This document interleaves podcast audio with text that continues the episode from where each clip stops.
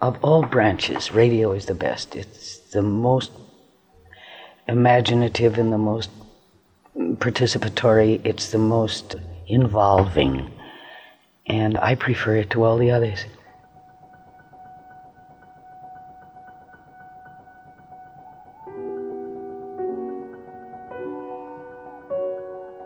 About two years ago, a Bedouin wandered into a cave in western Palestine and stumbled across some earthenware pitchers, most of them broken. What he found in the pitchers aroused the interest of biblical scholars throughout the world. Gerard Fay of the Manchester Guardian tells about it in this report from London. Inside some of them, he found 11 scrolls, obviously put there to preserve the writings on them. They were in Hebrew. On the eve of Thanksgiving in 1949, Russian diplomat Andrei Vyshinsky told the UN General Assembly that Russia fully supported Communist China in removing the nationalist Chinese delegation from the UN. While US, British, and French commissioners agreed to lift many industrial and diplomatic restrictions in West Germany. An Israeli foreign minister, Moshe Sharett, rejected a compromise proposal from the UN that would internationalize Jerusalem. These discoveries caused great excitement among biblical scholars. Ted Williams of the Boston Red Sox won the American League Most Valuable Player award, and smog was becoming a serious issue in Los Angeles. Remain to be found. And until all those in a fit condition to be translated have been translated.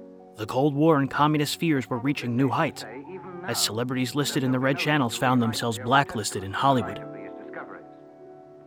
The U.S. spent the first 10 months of 1949 in a recession. Competition for the advertising dollar was stiffer. There were now over 2,600 AM and FM radio stations in the country, and TV was becoming a threat. In careless hands, they could easily have fallen to pieces and been lost forever. Over 100 television stations were on the air. Only two network radio shows had ratings higher than a 20. Just two years earlier, they were 15. The chemist's work has been entirely successful. Radio's average top 50 ratings were the lowest since 1937, and national radio revenue dropped for the first time since 1933. Complete the translation.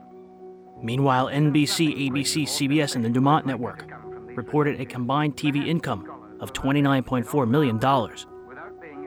But advertisers were learning production costs were much higher in TV than radio. The extra money had to come from somewhere. Radio budgets were the likely source. But if there was anyone who knew how to stretch a dollar, it was radio writer and director Carlton E. Morse. What were your credentials? What did you do before that? You were a young man at the time. Well, the show started in 32. I was a young man of 31. I had been a newspaper man, both in Sacramento on the old Union, which Bret Harte and Mark Twain contributed to. And then I came down and was on the copy desk of the San Francisco Chronicle for three, four years. And then I went to Seattle on the Seattle Times. It was up there when I we heard our first radio. Uh, it wasn't a show; it was uh, a boxing championship, and I've forgotten who was fighting. but came back to San Francisco, and newspapers were folding awfully fast. So a friend of mine had a job over at NBC, and I went over and uh, was taken on a week by week basis to uh, see what I could do. I had written columns for papers, but I had done nothing in a dramatic form at all. Tonight we'll join Morse on a boxcar somewhere in the lonely West and celebrate Thanksgiving by burying our dead in Arizona.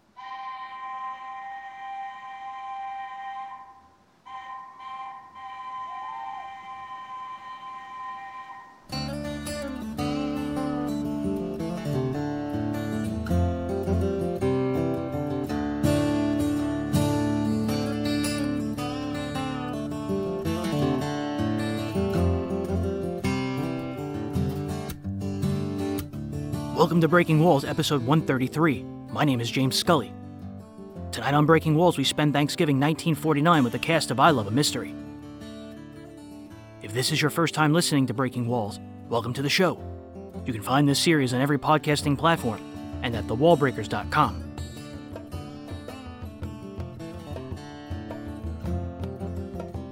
Tonight's opening theme song is Al Petteway's version of Sligo Creek, as played for Ken Burns' American National Parks documentary.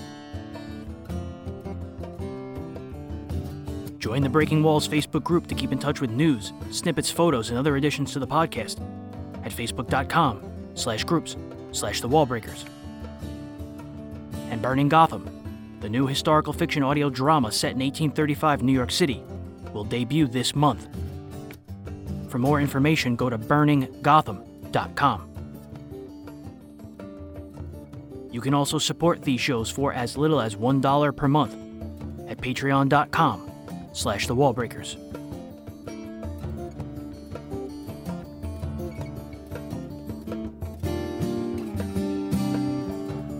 One Man's Family, of course, was probably the longest running serial drama on radio. When was the first broadcast? In 1932, in April of 1932, it ran uh, about 27 and a half years.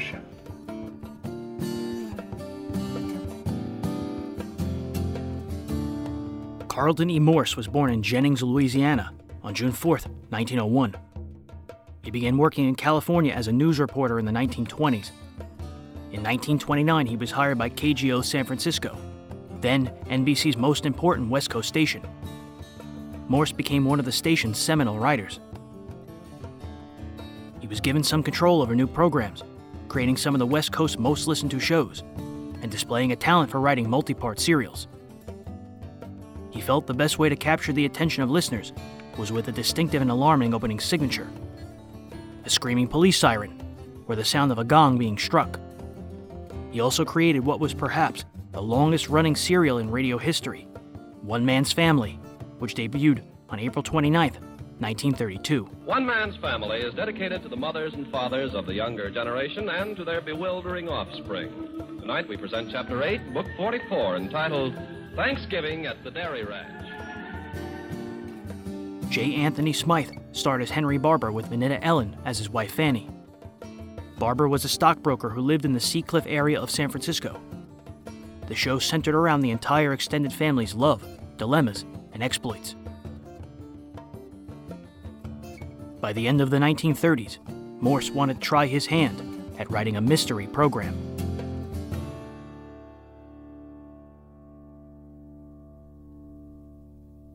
People really turned on to your radio efforts, didn't they? They they really did, and I'm awfully glad that I got in first on these things because it's terrible competition these days, and I'm just as glad to be out of it. well, now you had done so much with the family, one man's family, and the the real solid kind of a family life show. Uh, when did you turn to writing the adventure and the mystery of I Love a Mystery? well, in 1939, we had been on. Uh, About seven years on the One Man's Family? yeah, about seven years on uh, with the family, I suddenly began to feel I needed something besides the family. It wasn't that I wanted to give the family up, but I wanted to be free for a few hours with something else. So when uh, advertising agency suggested that they would like to see what I could do in the way of a mystery, they said, write two or three shows what you'd like to do and give us an outline. So I chose three characters, Jack, Doc, and Reggie. I gave several titles. Among them was I Love a Mystery, which the agency selected. They didn't even read the scripts. They just said, uh, okay, well, we've set up a date with NBC. It'll be five times a week. You mean just on the basis of the titles that you submitted? They, and, And- your credentials as a writer? Well, of course, Yeah. I've been writing for them, for Standard Brand, for Yeah. five or six years. Were, were you employed by NBC or by the agency? I was, at that uh, up to at- that point. Up to that point, and for quite a long time afterwards, I was on the NBC staff. hmm Then, through sponsorship, I began to make so much more money than as a staff writer that I was released from the staff and depended on sponsors for money after that.